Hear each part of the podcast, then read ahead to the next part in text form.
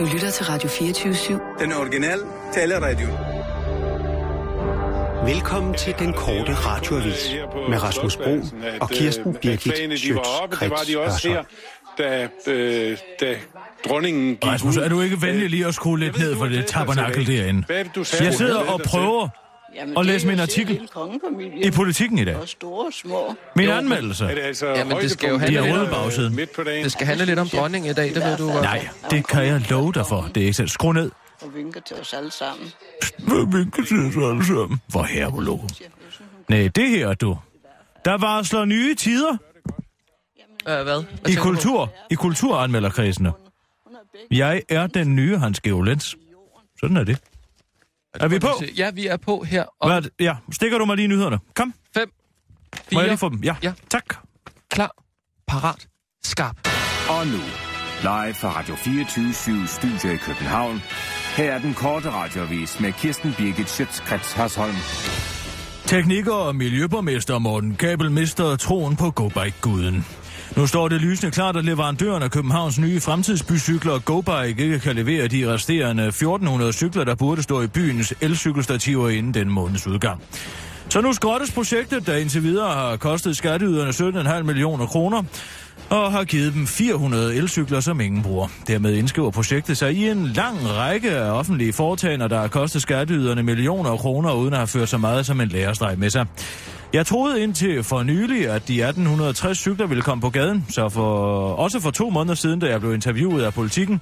Nu tror jeg ikke engang på det i en nær fremtid, og så bliver man på et tidspunkt nødt til at drage konsekvensen og lukke pensionspengekassen. Det er det mest ansvarlige, udtaler Morten Kabel, der så sent som i går offrede et lam på et højalter ude i sit bryggers i håb om, at det vil gøre en forskel, men det gjorde det altså ikke. Så nu giver vi bare op. Det er jo ikke vores penge alligevel, siger han til den korte radiovis. Hip hip hurra, det er hendes majestæt dronningens 75. 20. års fødselsdag.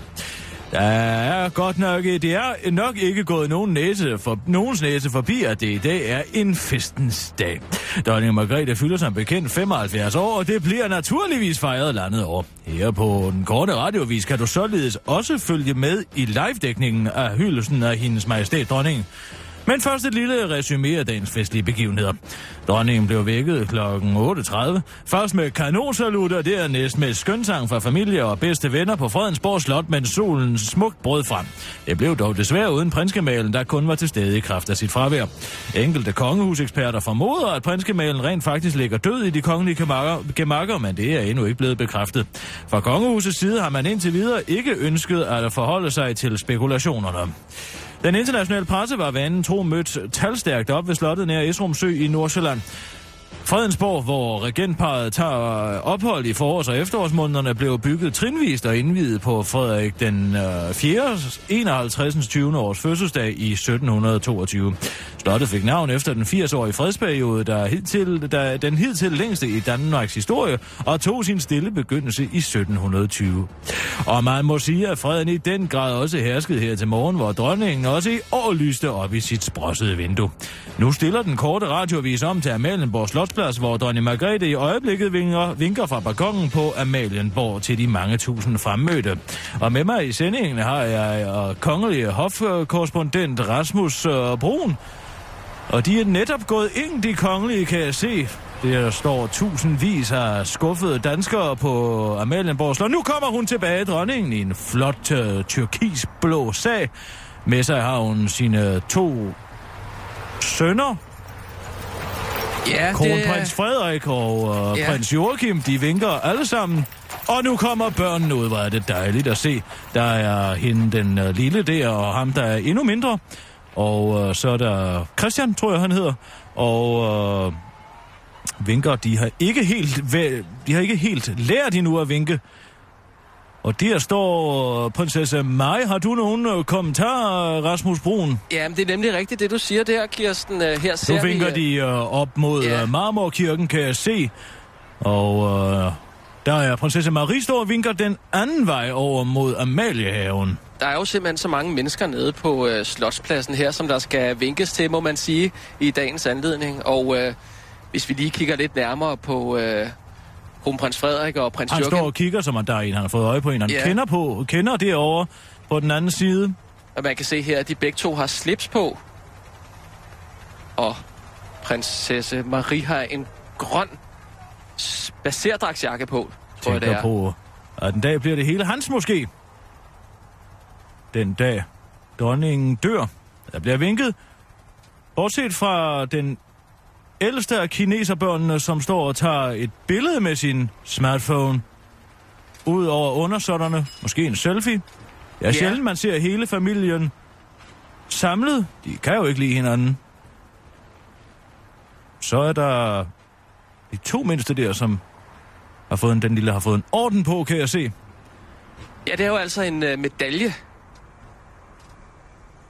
Ja. Og hvad er forskellen? Ikke rigtig nogen... nu bliver, øh, siger dronningen, nu er det nok. Nu skal jeg indenfor igen.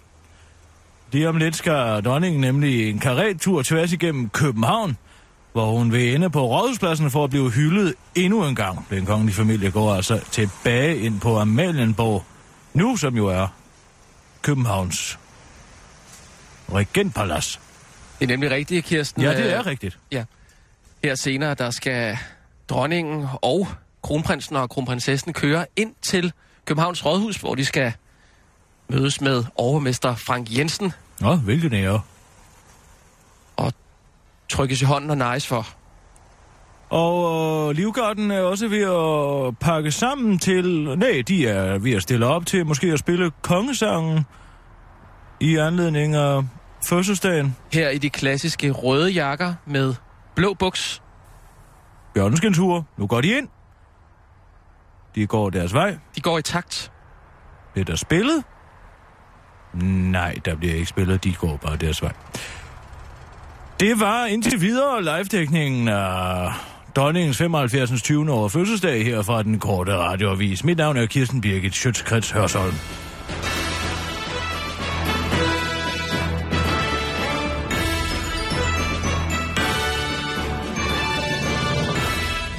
Sådan, vi er ude. Hvad Rigtig er det? Hvad for noget? Hvad er det et bagholdsangreb, du laver, Hawaii? Et baghold. Skal sidde der og padle over nogle øh, ligegyldige royale, der tilfældigvis har fyldt over.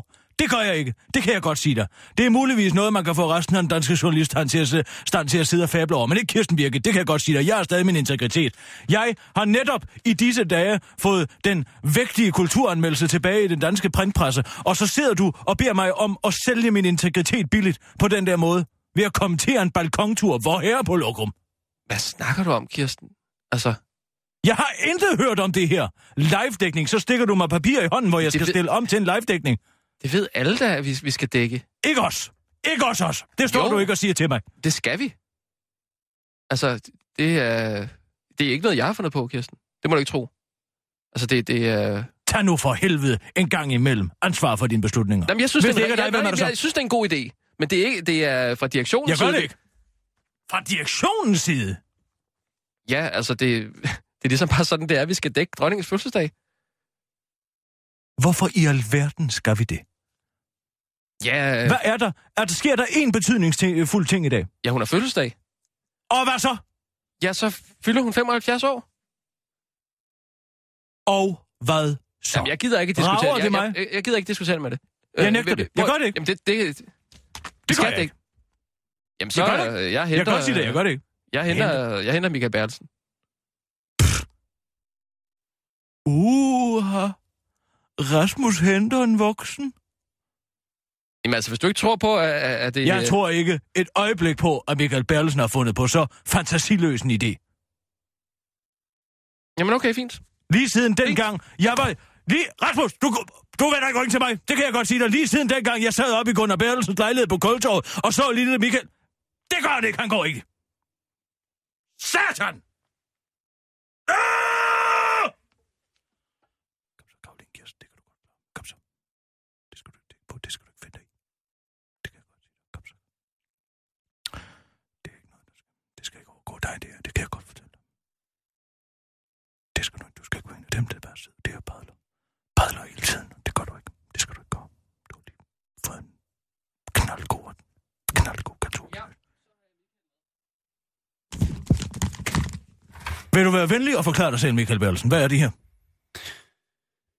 Jamen, Vi har besluttet, at vi kører fuld dækning på hendes majestæt, dronningens Det fortæller du mig ikke! Jamen, det, Det se, se mig i øjnene, mens jeg siger det, mens du siger det. jamen, det gør alle. Og hvad så? Hvorfor skal vi gøre det? Jamen altså, det er så vigtig en begivenhed. Vil du også have ud for en bro, hvis jeg aldrig gjort det? Og vi er landstækkende radio. Vi mm. samler Danmark med mm. den her begivenhed. Ja. Det er lige kernelytteren, det her. ikke? Det er propaganda, hvad det er. Ja, altså, jeg synes... Ah! Hey, hey, hallo. Stop lige en gang. Det finder jeg mig simpelthen ikke i. Den fødselsdag, den skal dækkes i hoved og røv. Det er min integration. Det er min integration, du har valgt forvandlet om til øh, journalistiske chatonger og smider ind på midten af bordet. Integration? Hvad er integration med Nej. det? Integritet. Nå, okay, så forstår jeg. Prøv høre, Skal du være flabet? Nej, Hey, hør, hallo, prøv lige at høre en gang. Jeg, jeg har, for det første har jeg overhovedet ikke jeg sidder midt i et møde og bliver Ja. flået ud af et Ja. møde. det er jeg ked af, Michael. Ja. Men det var Kirsten, der ikke troede på, at øh, vi skulle dække Lad være med at stå der og undskyld på min vej. Men jeg synes det også, kan det er jeg en god godt idé. Jeg synes også, det er en god idé, Kirsten. Sådan er det. Hvorfor, hvorfor kan du så ikke forklare mig det? Der, der er ingen grund til at diskutere det. Hvad, hvad har du tænkt dig at gøre, hvis jeg nægter? Hvad har du tænkt dig at I gøre? Hvad har du tænkt dig at gøre? væg til væg. Hvad har du tænkt dig at gøre, hvis jeg kan nægte det? Hvis du ikke går med på det her, så modtager du efter udsendelsen i dag et sendet brev. Et hvad? Et brev, hvor der står, at vi har i sinde og fyre dig, Mm. på grund af, at du har nægtet at dække dronning Margrethes fødselsdag. Forstår du det? Et brev? Man sender altså et brev og bruger porto på at fortælle, du, at man siger? har i sinde at fyre mig. Ved du, jeg siger til dig nu? Hvad siger du? Hvad? Jeg har kendt dig, siden du var så høj her. Og lå nede under bordet i lejligheden på Kultorvet. Og jeg kan godt sige dig, jeg kan tage fat i nakkeskinnet på dig igen, hvis det skulle være. Nu skal du høre rigtig Hvis Gunnar efter. var her i dag, så vil han ikke tillade det her. Nu, nu, nu skal du høre godt efter. Jeg siger til dig, skid eller stå af potten. Er det et sprog, du forstår? Du ryger på det. Spiller du hardball med mig, Michael? Men Du kommer til at ryge på det. Ryge hvorhen? Ja, så må Kæft. du arbejde på Metro Express eller et eller andet. Kirsten, lad være med at gøre det her. Kirsten. Kirsten. Lad os nu bare øh, dække det. Det er en 75-års fødselsdag, det her. Jeg er i en netværksgruppe med ham, øh, Jonas, over på Metro Express. Kulratje. Så Jeg kan du godt høre, om der er noget du- derovre. Så du tror mig med Metro Express. Så ryger du lige direkte på Metro Express. Kirsten, det skal du ikke Du gøre. har en seniorkorrespondent, som er den nye Hans Geolens. Prøv at jeg skal tilbage til mit møde. Ja, men tak fordi du var her, øh, Michael. Det var... Den fødselsdag, Ja. den skal vi virkelig gå i dybden med. Ja. Den skal simpelthen dækkes, og alt er spændende, alt er interessant. Mm. Hun samler Danmark. Hun er så øh, inspirerende. Mm. Øh, men altså, Du Det- tror jo ikke engang selv på det. Det kan jeg høre. Du kan ikke finde ordene. Beder du mig om at lave en Thomas Larsen? hvis I kan få Thomas Larsen på, vil det være godt. Han er god. Det kan vi godt få... Jeg tror Han godt, vi kan få er- det ind, ja. ja. Helt klart. Han kan formidle det stof. Ja. Kirsten, hvor skal du... Hvad nu? Hvad nu, Kirsten? Jeg går tilbage til møde. Ja, tak, sige? Michael. Hvad? Hvorfor smed du dit tørklæde? Fordi jeg er rasende. Og fordi at heden sulmer op omkring min hals. Nej, så slemt er det da heller ikke. Kirsten, vi laver øh, kulturkanylen. Du øh, får lov til at... Eller, du, Jeg føler mig voldtaget. Men det, Jeg jeg... føler mig Mm, voldtaget på ja. min integritet. det er jo ikke så slemt. Helt ærligt. Det er noget, folk synes er skidespændende. Hvornår er vi på? Og Hvis det ikke var fordi, at jeg var følelsesmæssigt så hård, så ville jeg tude over det her. Det håber du ved. Kirsten, vi er i samme båd. Hvorfor fortæller du mig det ikke før? Det er fordi, du ved, hvad jeg vil sige. Og så venter du. Ja, jeg fortæller Så dig ikke før, du. fordi jeg troede, du godt vidste. Altså, alle... Troede du i al alvorlighed, at jeg vil gå med på den her? Sidde der og kloge mig over. Jeg troede faktisk, at du var meget øh, royal, og du havde fået et øh, ridderkors måske øh, for din indsats i øh, under Tjetjenien-krigen der. Ja, tak. Og jeg var der havde der anstændighed nok til at sende det tilbage igen. Nå, okay. Nå, men nu er vi altså på om øh, 10 sekunder. vi, kan, vi, vi gør det her, Kirsten. Vi gør det sammen. Jeg synes, det er lidt sjovt. Kom nu, Kirsten. Os to. Dig og mig. Og nu, live fra Radio 24 Studio i København. Her er den korte radiovis med Kirsten Birgit Schøtzgrads Hasholm. Lars Lykke fremlægger endelig noget konkret. Det er dog ikke tale om konkrete politiske udspil, som mange af spændt havde ventet på fra venstre side. Nej, Lars Lykke fremlægger dokumentation for, at han ikke drikker så meget i arbejdstiden, som man måske skulle tro. Venstres formand har i et opslag på Facebook netop fremlagt dokumentation for, hvor meget der officielt er blevet drukket i hans tid som statsminister, hvilket viser sig at være ganske moderate mængder alkohol. Lars Lykke fremlægger dokumentationen for at komme efterbladet i forkøbet, da de netop har bedt om magtindsigt i, hvor meget der er blevet drukket i statsministeriet under hans regime. Den korte radioavis har gennemgået samtlige af de fremlagte bilag og kan konstatere, at der ikke på noget tidspunkt er blevet indkøbt så meget som en eneste øl, der ellers siges at være formandens foretrukne alkoholiske drik. Det er fuldstændig korrekt. I hele min tid som statsminister har jeg på intet tidspunkt drukket en øl i arbejdstiden, udtaler en rødmosset Lars Løkke med blanke øjne, imens man fra hans kontor hører en makulator arbejde på højtryk. Syns skal fremover vælge leverandør til det offentlige indkøb. GoBike-skandalen var øh, var strået, der brækkede kamelens ryg. Nu tager den offentlige forvaltning konsekvensen af det offentlige elendige valg af leverandør og ansætter en synsk blæksprutte, der for fremtiden skal vælge leverandører, når det offentlige handler ind. En talsmand fra det offentlige forklarer incitamentet for tiltaget til den korte radioavis således.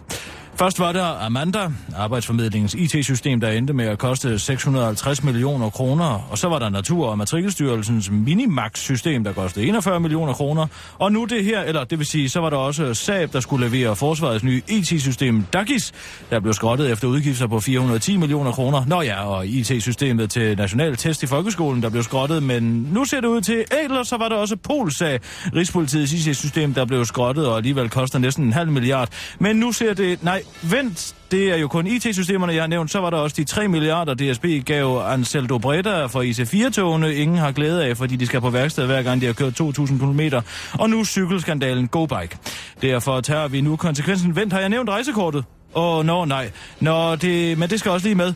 Under alle omstændigheder har vi nu taget konsekvensen af, at vi i det offentlige ikke er stand til at vælge leverandører, der kan levere det, vi betaler for, og at vi åbenbart heller ikke har jurister, der er dygtige nok til at kunne lave en, juridisk solid købsaftale, der sikrer levering eller pengene tilbage. Derfor har vi nu investeret i en synsk blæksprutte, der skal vælge leverandørerne for os, siger en tydelig udmattet talsmand fra det offentlige, der glæder sig til, at Georg, som blæksprutten hedder, kommer. Han skal stå inde på mit kontor i et akvarie, og når vi øh, skal bruge skatteydernes penge på noget indkøb, så lægger jeg logoerne fra forskellige udbydere ned i bassinet til ham, og den han så suger sig fast til, vælger vi. Fortsætter talsmanden, der undrer sig lidt over, at Georg ikke er kommet endnu. Han skulle være kommet i går, og den bulgarske cirkusdirektør, jeg købte ham af, lovede, at han ville komme med fragten senest i går. Jeg har godt nok ikke aftalen på skrift, men hvorfor skulle han snyde mig, siger talsmanden til den korte radioavis.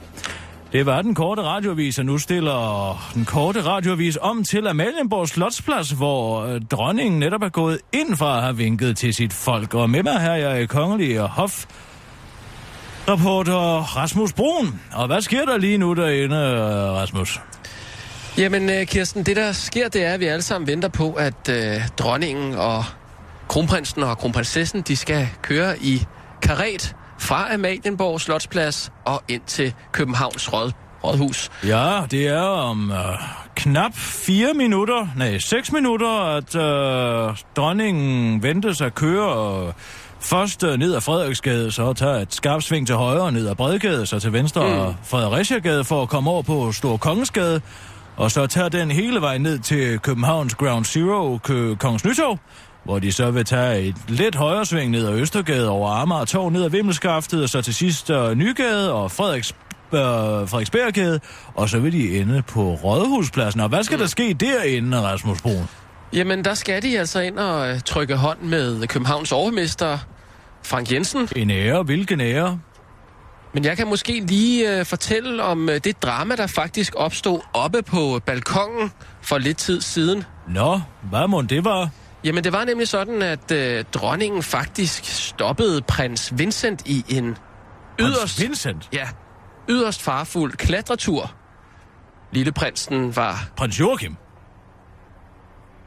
Nej, prins Vincent kravlede op på øh, rækværket, gelænderet, øh, og det så dronningen heldigvis lige ud af øjenkrogen og fik i sidste øjeblik stoppet den, ja, Nej, hun, hun bad faktisk den ældste af Joachims sønner om at lige at stoppe ham en gang.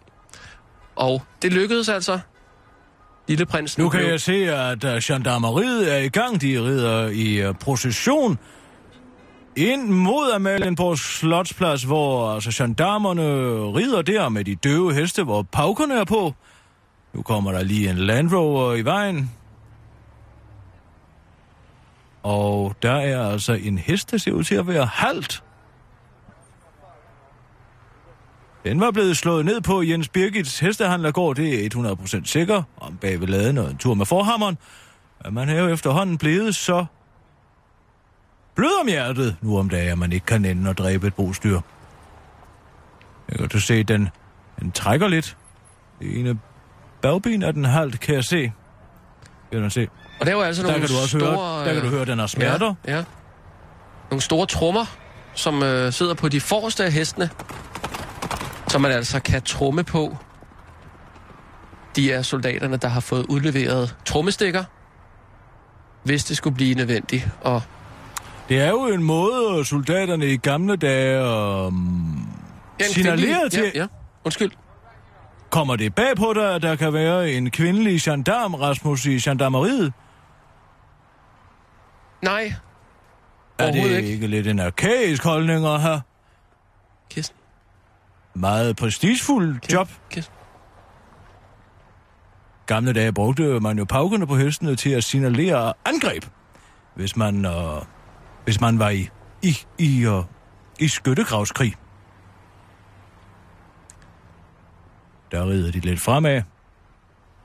Men Kirsten, øh, har du nogen anelse om, hvorfor der ikke er nogen røde heste med i eskadronen her? En rød hest. Ja, nu er det jo ikke en indianerposition, vi er vidne til, Rasmus. Vi maler jo ikke hestene her.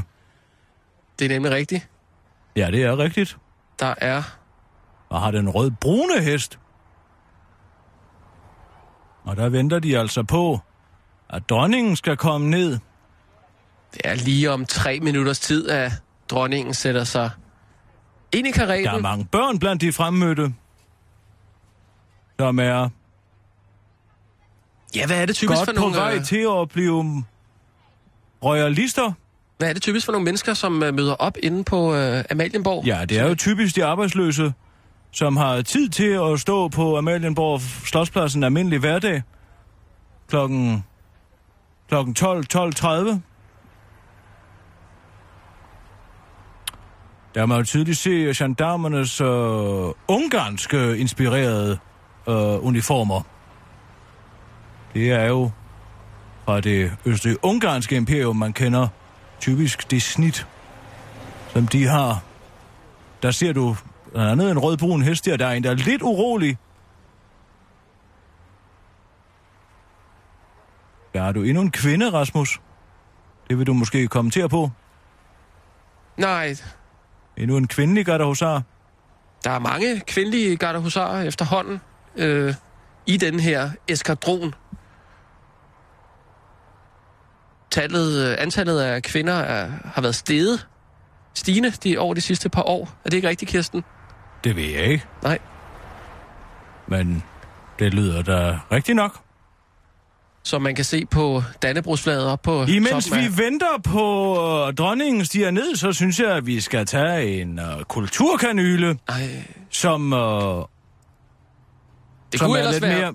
det kunne ellers være spændende at se, uh, lige når dronningen kommer ud, lige at få det beskrevet for de lyttere, der måtte lytte med spændt derude. Der røg signalet desværre. Lad os uh, tage en kulturkanyle i dagens anledning. Det er bare fordi, nu Jeg har kommer været- dronningen ud om 45 sekunder.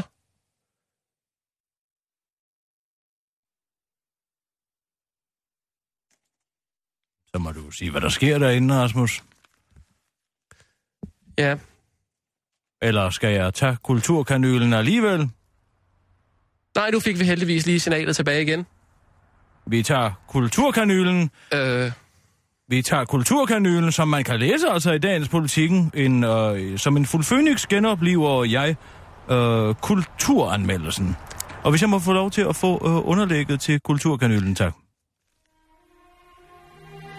Nu er det blevet tid til Kulturkanylen med Kirsten Birgit Schøtzgrads Hørsholm. dit ugenlige skud kultur lige i maveskinnet.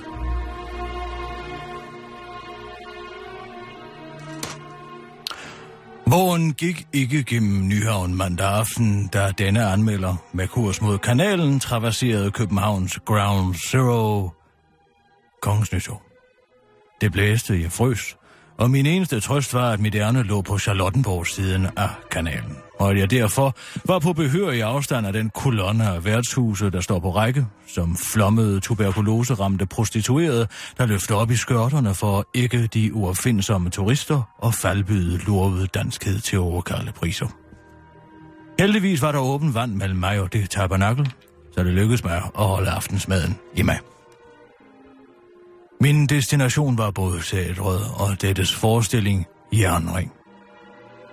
Dukketeater baseret på belejringen af Leningrad med Dmitri Shostakovich mastodontiske Leningrad-symfoni som lydside. Ja, jeg sagde dukketeater. Bådteatret er, som navnet antyder, et teater i en båd. Og da jeg før har været på havet og kender til pladsudfordringerne i det maritime, var jeg forberedt på en vis pladsmangel, men jeg må indrømme, at det alligevel kom som et chok, hvor trængt der var ombord.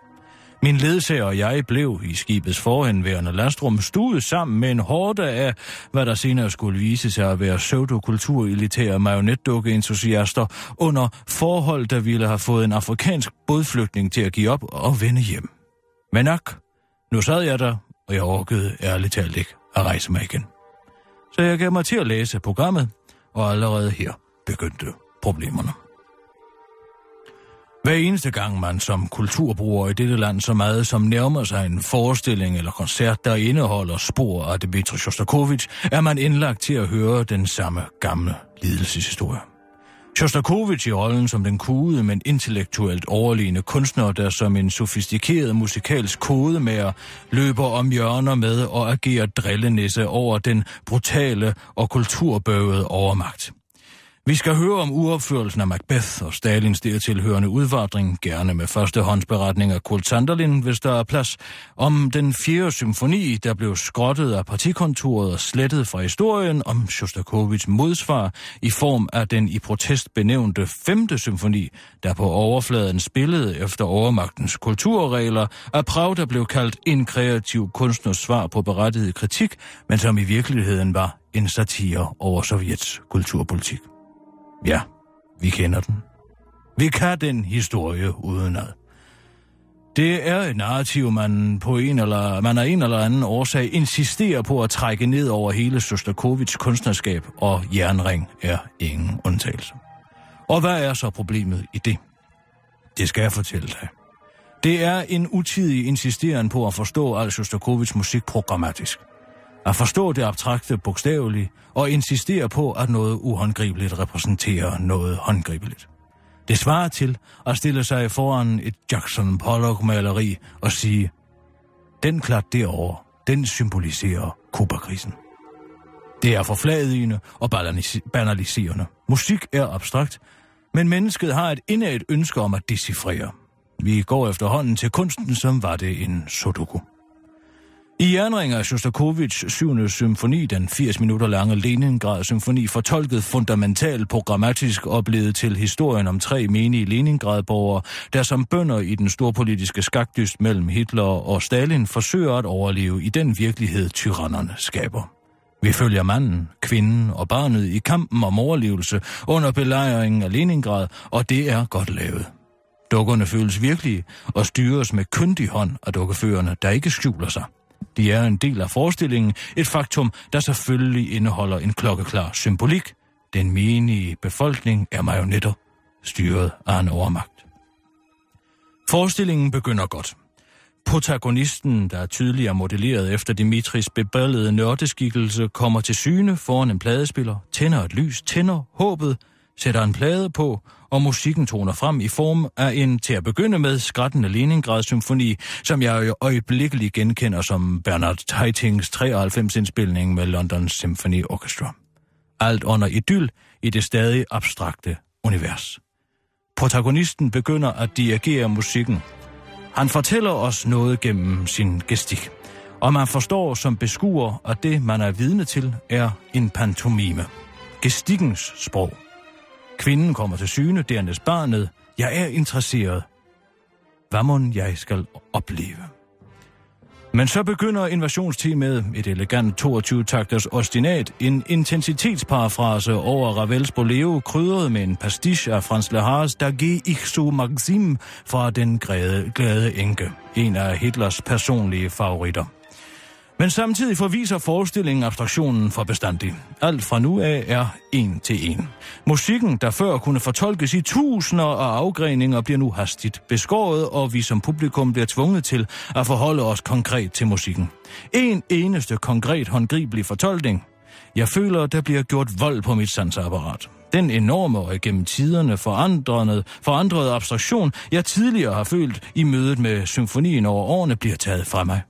Præcis som når en filmatisering lægger beslag på fantasiens fortolkning af et stort litterært værk og møver sig ind som en besættelsesmagt og lægger æg i sindets rede, føler jeg mig berøvet min egen fortolkning. Det er synd og skam. Hver eneste tone i Leningrad-symfonien får en konkret betydning. Kommer til at henvise til noget konkret. Det løfter muligvis jernring som forestilling, men det banaliserer Leningrad-symfonien. Denne ærgelse er jeg i aftens forestilling tydeligvis ene om, for i takt med, at jeg føler mig mere og mere irriteret, finder jeg mig pludselig i et regulært publikums kakafoni af pseudo-intellektuelle ahaer og mhm, og der har til formål at tilkendegive samtykke.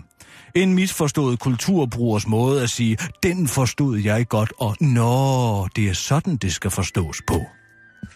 I takt med, at resten af publikummerne er ved at gå op i limning over, at nogen giver dem løsningen til den kulturelle sudoku, får jeg mere og mere træs med i røven og uro i benene. Kulminationen på skuffelsen er, da den voldsomt metrisk komplekse, polyfone, kontrapunktiske dans macabre feberdeliriums crescendo i symfoniens finale i forestillingen akkompagnerer en musejagt. Der er jeg parat til at rejse mig og gå. Det gjorde jeg dog ikke, og heldigvis for det, for aftens højdepunkt skulle vise sig at komme efter forestillingen var slut. I forbindelse med premieren var nemlig formanden for den danske afdeling af Unima, Union Internationale de la Marionnette, til stede, og han bad om ordet for kun at holde en tale så usammenhængende, at man skulle tro, han også var formand for Demensforeningen. Der kunne jeg ikke lade være med at trække på smilebåndet. Men da han så bad en ældre dukkemager, der lignede en stærk medicineret Gepetto med Parkinson-rystelser, om at komme op på scenen for at overrække de optrædende en håndskåret kajakro og majonet i træ, brød jeg simpelthen ud i latter. Det var absurd komik for alle pengene, og jeg gik klukkende hele vejen tilbage til oppen i magasins parkeringshus. Desværre var efterspillet kun en engangsforestilling, og den kan du, kære lytter, desværre ikke opleve igen så jeg må i min anmeldelse nøjes med at forholde mig til forestillingen. Den var dukketeknisk imponerende, og er et besøg værd, hvis du er marionetdukke aficionado. Eller hvis du kan lide din kunst, som du kan lide din sudoku, med én løsning. Jeg foretrækker at gå i bånd- og pladecentret og købe en ny spændende indspilning, sætte den på anlægget, lukke øjnene og lade sindet gå på opdagelse i det abstrakte. Det får denne anmelder endnu flere fantastiske forestillinger ud af. To ud af seks kanøler.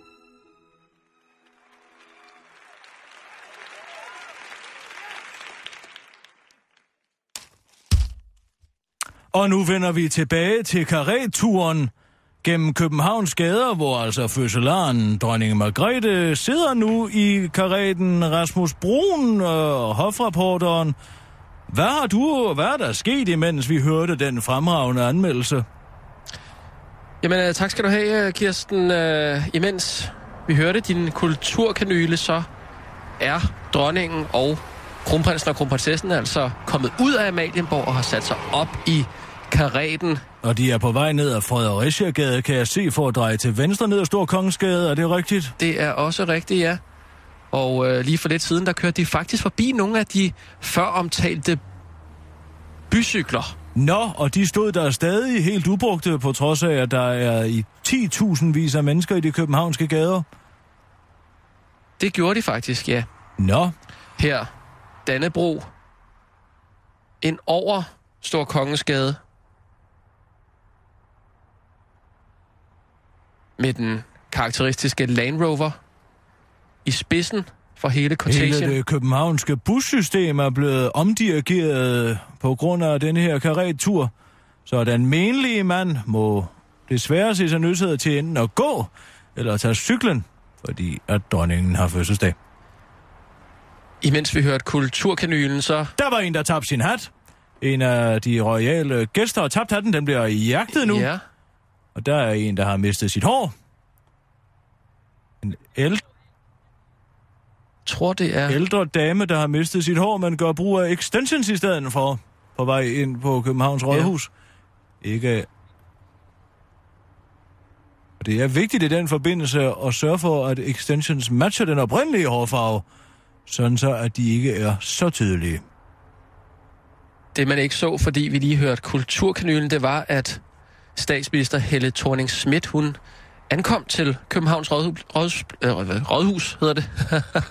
Jeg var lige ved at sige noget helt forkert. Ja, du sagde faktisk noget helt forkert. Ja, Og der har vi altså dronningen i Tyrkis.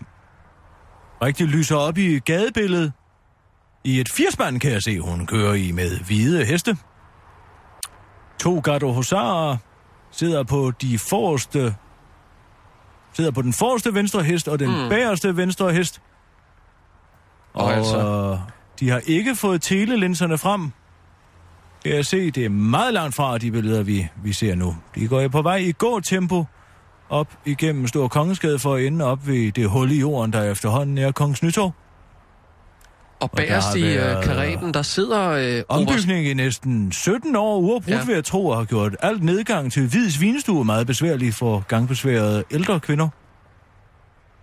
oberst Poulsen sidder bagerst i karetten, sammen med en biløber, som det jo hedder. En biløber, En biløber. en biløber, Ja, det er en person, der sidder bagerst i karetten, en biløber. som biløber, som er klar til at, at løbe. sin vej, hvis det skulle komme til kamp, som det gjorde for ja, 75 år og en uge siden i netop Stor Kongeskade. Det er utroligt, man kan køre så langsomt på en politimotorcykel. Det er et godt tempo, vi er vidne til. Politiet, der gør Netop et, øh, nu passerer dronningen ja. døgnnetto på Stor Kongeskade. politiet, der gør et utroligt flot stykke arbejde i at Hold folk. Den menige dansker bliver holdt på behørig afstand, og der bliver vinket oppe fra nogle af de balkonger, der er langs Store Kongersgade. Meget interessant. Før vinkede dronningen til folket, nu vinker folket til dronningen. Det er en interessant betragtning. Hvordan det ene øjeblik kan en ting ske, og det andet øjeblik kan det modsatte af den ting ske.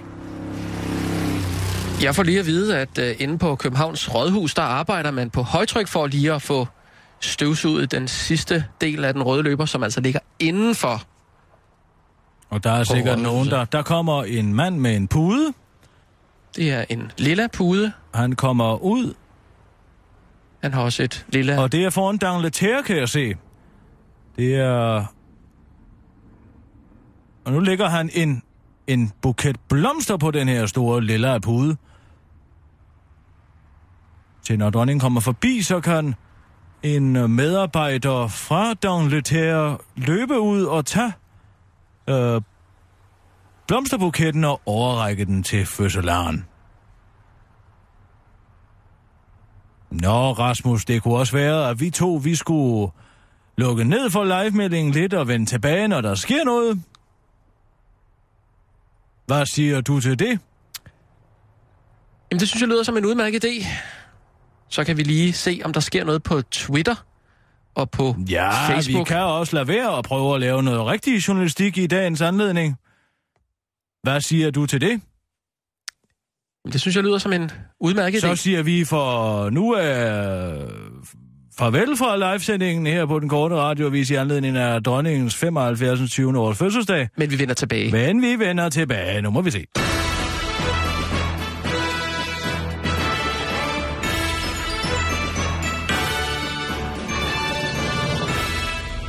Jeg synes, det går rigtig godt. for en dårlig smag, jeg har i munden. Jeg føler mig som en journalistisk luder, det kan jeg godt fortælle dig. Det er du da overhovedet Sidde og padle mig igennem en karretur. Føj for satan. Det er dig. Det er dig, der gør det her imod mig. Det er du klar over. Dig og fantasiløse Michael Bertelsen, som synes, at det er en god idé ja. at bruge den her journalistiske institution mm. på at dække en 3 km i timen køretur ned gennem Stor Kongeskade. Det er altså det, vores lyttere gerne vil have. Nej, nu må du kraftedeme holde op. Kan vi... Er det virkelig det, folket gerne vil have? Tror Hva? du... Ja, det er det altså. Vil det være muligt? Statskassen bløder, fordi at det offentlige ikke kan i stand Kirsten- til at investere i noget Kirsten- som helst, uden at, det at begge dele går fuldstændig i stykker. Vi pisser penge ud til IC-systemer og elcykler og øh, IC4-tog, mm. som står nede i Libyens ørken, i stedet for at køre på de danske skinner, og jo, Mm. det kan køre mere end tre timer ad gangen, Ja. før de skal på, øh, til reparation. Og nu, igen har jeg lige læst i dag, at inden år 2030, der skal vi bruge 40, øh, mellem 30 og 40 milliarder kroner Ja. på nye togsæt, Ja, som vi lige Det har betalt for. Ja, men det følger vi op på i morgen. I dag, der handler det primært om dronningen. Og i den forbindelse, Kirsten, kunne du... Ah! Kirsten, det er bare fordi, jeg har lagt mærke til, at du, du kommer til at afbryde mig lidt, når vi er på. Ja, det er da, fordi du står og vrøvler. Jeg skulle til at fortælle om, at man kunne se, at der var vind på. Vind på! Ja, fordi ved hjælp af, af Dannebro, så... Øh, det siger der noget om, Hvis du bruger. Dannebro som, øh, som vindindikator, det vil du stå ja. og, og underholde med. Jeg vil også gerne have... Det, ja, så får de over den latterlige buket. Ej, det er da ærgerligt, vi ikke er på nu. Hold dog op! Kan vi forberede os på den sidste nyhedsudsendelse, som jeg må spørge? Det kan vi godt. Det, der er interessant, det er, at øhm, alle de her gamle anti-autoritære, venstreorienterede kunstnere, de har jo alle sammen øh, ridderkors. Hvad siger du så? Mm, Søren Krav Jacobsen, øh, Ja. Ib Michael, Paul Dissing, Sebastian. Ja. Alle sammen, som har gået og skrattet op om, at de principielt er imod kongehus. De sidder alle sammen og nusser deres ridderkors derhjemme. Ja, Så der jo lidt anstændighed at sende lortet tilbage, hvor det kommer fra. men det er da også en, en stor ære at få et Alle, ridderkors. de har simpelthen, de har fået, de har fået brune tunger i den her tid, kan jeg godt Ah, fortælle dig. hov, hov, hov. Dronningen var her, dronningen var der. Har du hørt Thomas Larsen fra Berlingeren? Det er ikke til at holde ud og høre på den måde, han smisker. Det, nej, det har jeg ikke lige... Du har ikke hørt det? Nej. Hør lige her. Jamen, jeg mener, at dronningens position den er bum stærk. Øh, Dronningen er blevet en uh, succeshistorie. Uh, man kan jo se det på meningsmålingerne. Det er jo et meget godt sted at tage, tage udgangspunkt. Altså spørger man danskerne, om de støtter op omkring monarkiet, ja, så svarer de ja i meget stort uh, tal. Uh, og man kan også se, hvis man går ud og spørger dem om dronningens indsats. Hvis han så gerne vil har have et ridderkors, sit, kunne han så ikke prøve at lave noget de ordentlig også meget journalistik? tilfredse med, med hendes indsats. Så på den måde, så er der altså mere en, en, en godkendt, hvis man går ud og spørger danskerne. De mener rent faktisk, at hun har leveret en meget, meget stærk uh, indsats. Så øh, i forhold til øh, det, det monarki... Ej, men hun helt ærligt. Prøv lige at høre det der. Sige, Kirsten, nu er til hatten lige fløjet af prinsesse Marie. Og øh, hvad så? sin, Det er vi da nødt til at dække. Jeg Øh, gider ikke altså at dække en hverdagsbegivenhed, bare fordi, at den hat sidder på hovedet af en eller anden, som har giftet sig ind i en Prøv nu at høre her. familie. Prøv nu at høre her, Kirsten. Det var en hårdbøjle. hvis du har lavet, hvis du har ladet mig tale ud, så har jeg kunnet fortælle, at der var meget vind på, og hvad det resulterede i, at to hatte er røget af de royale. Tror du, man får en kavlingpris for det der? Det er da øh, Tror du, dramatik. det er det? Rasmus Brun fra den korte radioavis modtager, modtager kavlingprisen, fordi han sagde, at man kunne bruge Dannebro som vindindikator to minutter inden, at, at hatten røg af prinsesse Marie. Ja. Ej, Nej, det måske ikke en kavling, men Hvis, det, det, er... hvis andre journalister var som dig, så ville Stein Bakker stadigvæk sidde og køre IT-karusellen helt ud i helvede. Det kan jeg godt fortælle dig. Sådan bliver man ikke en kavlingprisen, og du skal ikke holde mig fra at blive kavlingmodtager. Kan vi komme tilbage til livesendingen, Kirsten? Der er snart nyheder. Lad os tage nogle rigtige nyheder, og så kan du få lov til at stå og padle de sidste minutter. Det gør vi begge to. Gør vi det? Må vi se, hvad der sker. Det kan være, jeg går. Det, Det, det skal du ikke gøre, det Kirsten. kan være, jeg, jeg være, pludselig, nej. det kan være, jeg pludselig må løbe. Det skal du ikke. Altså, Det skal jeg ikke. så, så kommer du til at tale med Michael Bertelsen om det. Ja, bare rolig. Den døende, ham kan jeg godt. Ham kan jeg godt tage. Gamle dage, der kunne jeg tage ham Han har, øvrigt, øh, og hive ham ud han, har under mahon i bordet. han har sendt en mail. Kan så komme i seng med det? Han har sendt en mail, Kirsten. Hvad så? Han skriver, at kultur, kulturkanylen er for lang. Det, Skal han ned med, med pas på, han skal. den var lidt lang i det i dag. Lang i det! Den havde den længde, den skulle have. Jeg siger det bare. Hold din kæft. Ja. Nu laver Kirsten nyheder. parat. Og nu, live fra Radio 24 Studio i København. Her er den korte radiovis med Kirsten Birgit Schøtzgrads Hasholm. Kendt dansk talemåde skal opdateres. Man plejer at sige, at ordner hænger man på idioter, men efter at politikken i går kunne afsløre, at der bliver hængt flere og flere ordner på antiautoritære kulturradikale kunstnere, skal talemåden måske opdateres til ordner hænger man på hykleriske idioter. Det viser sig nemlig, at antiautoritære kunstnere, som blandt andet Ib Michael, Sebastian, Paul Dissing, Per Fly, Line Knudsen og Søren Krav Jacobsen, for at nævne et par stykker, alle har været op og bukke og skrabe for den selv samme regent, hvis autoritet de er princip ikke tror på, efter modtagelsen af et ridderkors. Ja, jeg har slået mig op på et had til det autoritære og etablerede, men det var jo bare noget, jeg stod for en gang, og så længe jeg stadig kan tjene penge på det image, så kan jeg vel godt modtage et ridderkors, siger Søren Krav Jacobsen, der for nylig har ændret teksten til sin kendte sang Kender du det til Åh Monark, Monark, Monark. Dansk Sprognævn varsler opdatering af ordlyden i talemåden ordner og hænger man på idioter. Til gengæld skrottes ordsproget, man kan ikke blæse og have mel i munden, da det vi har vist sig, at det kan man åbenbart godt. Politisk kommentator Thomas Larsen fra Berlingske Tidene forærer dronningen skæbnesvangere rimjob i fødselsdagsgave. Det, der startede som et helt almindeligt rimjob, har udviklet sig dramatisk. I anledning af hendes majestæt dronningens 75 års fødselsdag har politisk kommentator Thomas Larsen nemlig placeret læberne solidt omkring hendes majestæts numsehul. Det første slik kom i 22-nyhederne i går, 21-nyhederne i går, hvor Thomas Larsen ophøjede den ene banale udtalelse fra dronningens side efter den anden til en genialitet. Men tungens penetration af den kongelige ringmuskel kom i Berlingske Tidene i morges med artiklen Når dronningen taler, lytter vi alle sammen, planter Thomas Larsen sin tunge så eftertrykkelig i den kongelige derriere, at det er uvist, om han nogensinde genvinder talens magt, siger professor i retorisk anatomi ved Københavns Universitet, Kenneth Jørgensen. Det har ikke været muligt for den korte radiovis at få en udtalelse fra Thomas Larsen, da hans mundtøj har travlt med at tilfredsstille de kongelige anale nerveender. Konservative går over Dansk Folkepartis grænse. Jeg synes, det virker en anelse overgivet, udtaler integrationsordfører Martin Henriksen til politikken og henviser til de konservatives Stop Nazi-islamisme-kampagne. Det er helt legitimt at kæde nazismen sammen med islam, men at gøre det op til en valgkamp, det er over vores moralske grænse, uddyber Martin Henriksen til den korte radioavis. DSF, DF's integrationsordfører har følt sig nødsaget til at trække en klar moralsk streg i sandet, efter at de konservative er gået i gang med at være medlemmer fra Dansk Folkeparti. Jeg er helt enig i alt, hvad de konservative siger i denne sag, men det er slet ikke det, Øh, det er slet ikke det, men hvor er vi henne, hvis andre end os går ud og siger sådan noget i en valgkamp? Det er simpelthen etisk uforsvarligt. Føj, siger jeg bare. De konservatives formand Søren Pape Poulsen er bare glad for, at der endelig er nogen, der interesserer sig for de konservatives politik. Tænk, at løsningen på vores partis krise var, at vi bare skulle holde op med at føre konservativ politik. Jeg fatter ikke, at Lars Barfod ikke tænkte på det, udtaler han til den korte radioavis. Det var den korte radioavis med Kirsten Birke Sjøtskrets Hørsholm. Nu stiller vi om til live-dækningen af karreturen, der ser ud til at være ved sin ende oppe ved Københavns Rådhus i disse øjeblikke.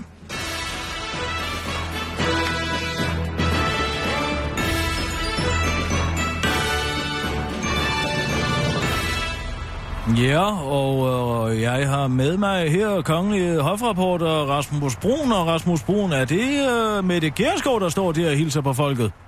Nej, det tror jeg ikke, det var. Det var en, øh, en anden øh, dame. I Busseronne? Jeg kan måske lige fortælle, at øh, der har været højspændt drama, mens vi har været på med nyhederne. Nå, hvad er der måske sket? Er der nogen, der er trådt ned i et øh, ned over en kantsten? Nej, dog Nå. ikke. Øh, det viser sig, at øh, vejrforholdene er noget voldsomme i dag, og det har altså resulteret i, at flere royale hatte er røget af. Nå, hvor dramatisk. Det lykkedes dog prinsesse Benedikte at beholde sin hat på. Det er hun, hendes øh, hår, tror jeg. Nej, hun havde øh, rutineret sat et par hårspænder i hatten. Ja, det er jo en af måderne at sørge for, at hatten bliver på hovedet. Og der har vi altså dronning Margrethe stadig i Tyrkis. Og hun er vist på vej ned af Nygade nu, tror jeg. Eller er hun måske allerede nede i Frederiksberggade? Hun er i hvert fald tæt på, kan jeg se. Uden prins Henrik jo, som jo altså i dag ligger og har ondt i pirketarmen. Der bliver slået kraftigt på tromme. Gør der det? Jeg synes, jeg kan se, at trommestikkerne de bliver slået op og ned. De stakkels heste. og være dødforskrækket.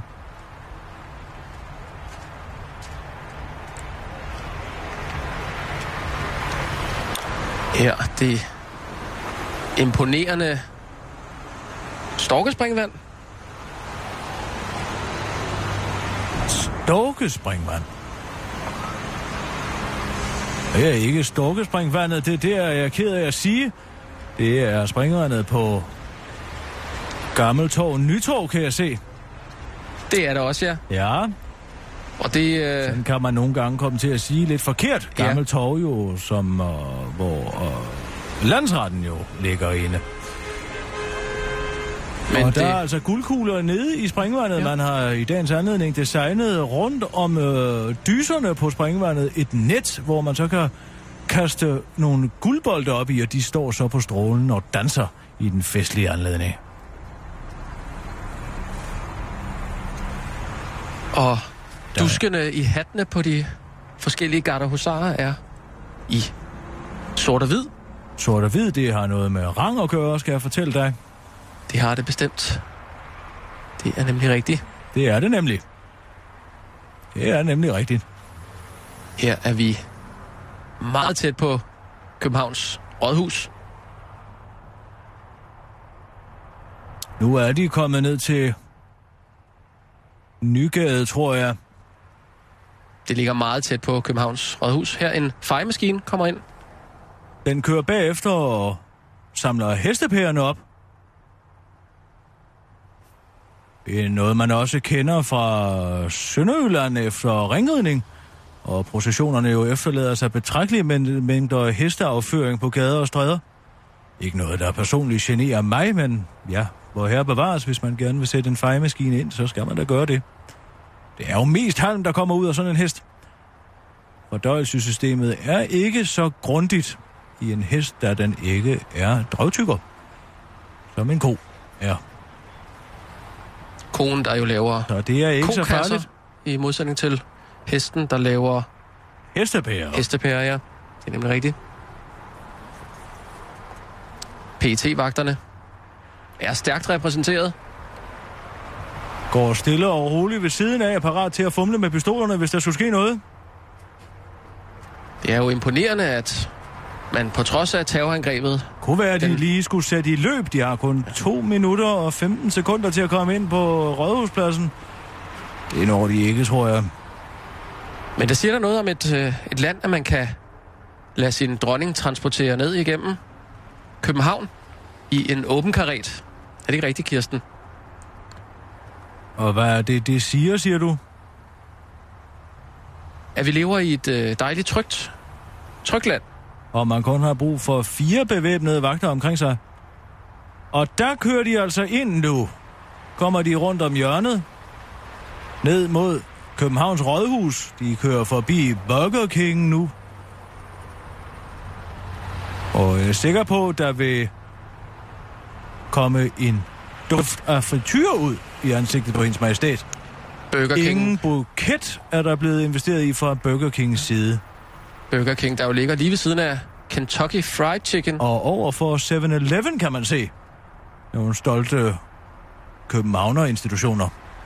Lidt længere nede, McDonald's. Og der er det her den del af Rådhuspladsen, der hedder Regnbuepladsen. Ved du noget om det her, Rasmus? Det er det nu ikke, Kirsten. Det er lidt længere nede. Det er det alligevel. Det er Jeg det, ja. tænkte, at du måske vidste noget om det. Nej, du tænker på det her øh, kvarter for homoseksuelle. Det er det, jeg tænker på, ja. Ja. Hvad mærkeligt er der ved det? Nu kører de forbi Kentucky Fried Chicken og forbi Ripley's Believe It or Not. Og man altså kan se i dagens anledning indenfor kan stå og undre sig over, at vi stadig har et monarki i Danmark. Nu har vi desværre ikke tid til at se, når de... Og rådhuset på Rådhuspladsen er jo Københavns 6. rådhus. I gennem tiderne bygget i 1905. Jeg nu synes tror ikke, jeg, at jeg ja. holder fri for i dag. det bliver spændende at se, om kronprinsesse Marys hat ryger af, når de kommer rundt om det meget vindomsuste Jeg hjørne. er den, der er smuttet nu. Ja. Farvel. Men tak for i dag, og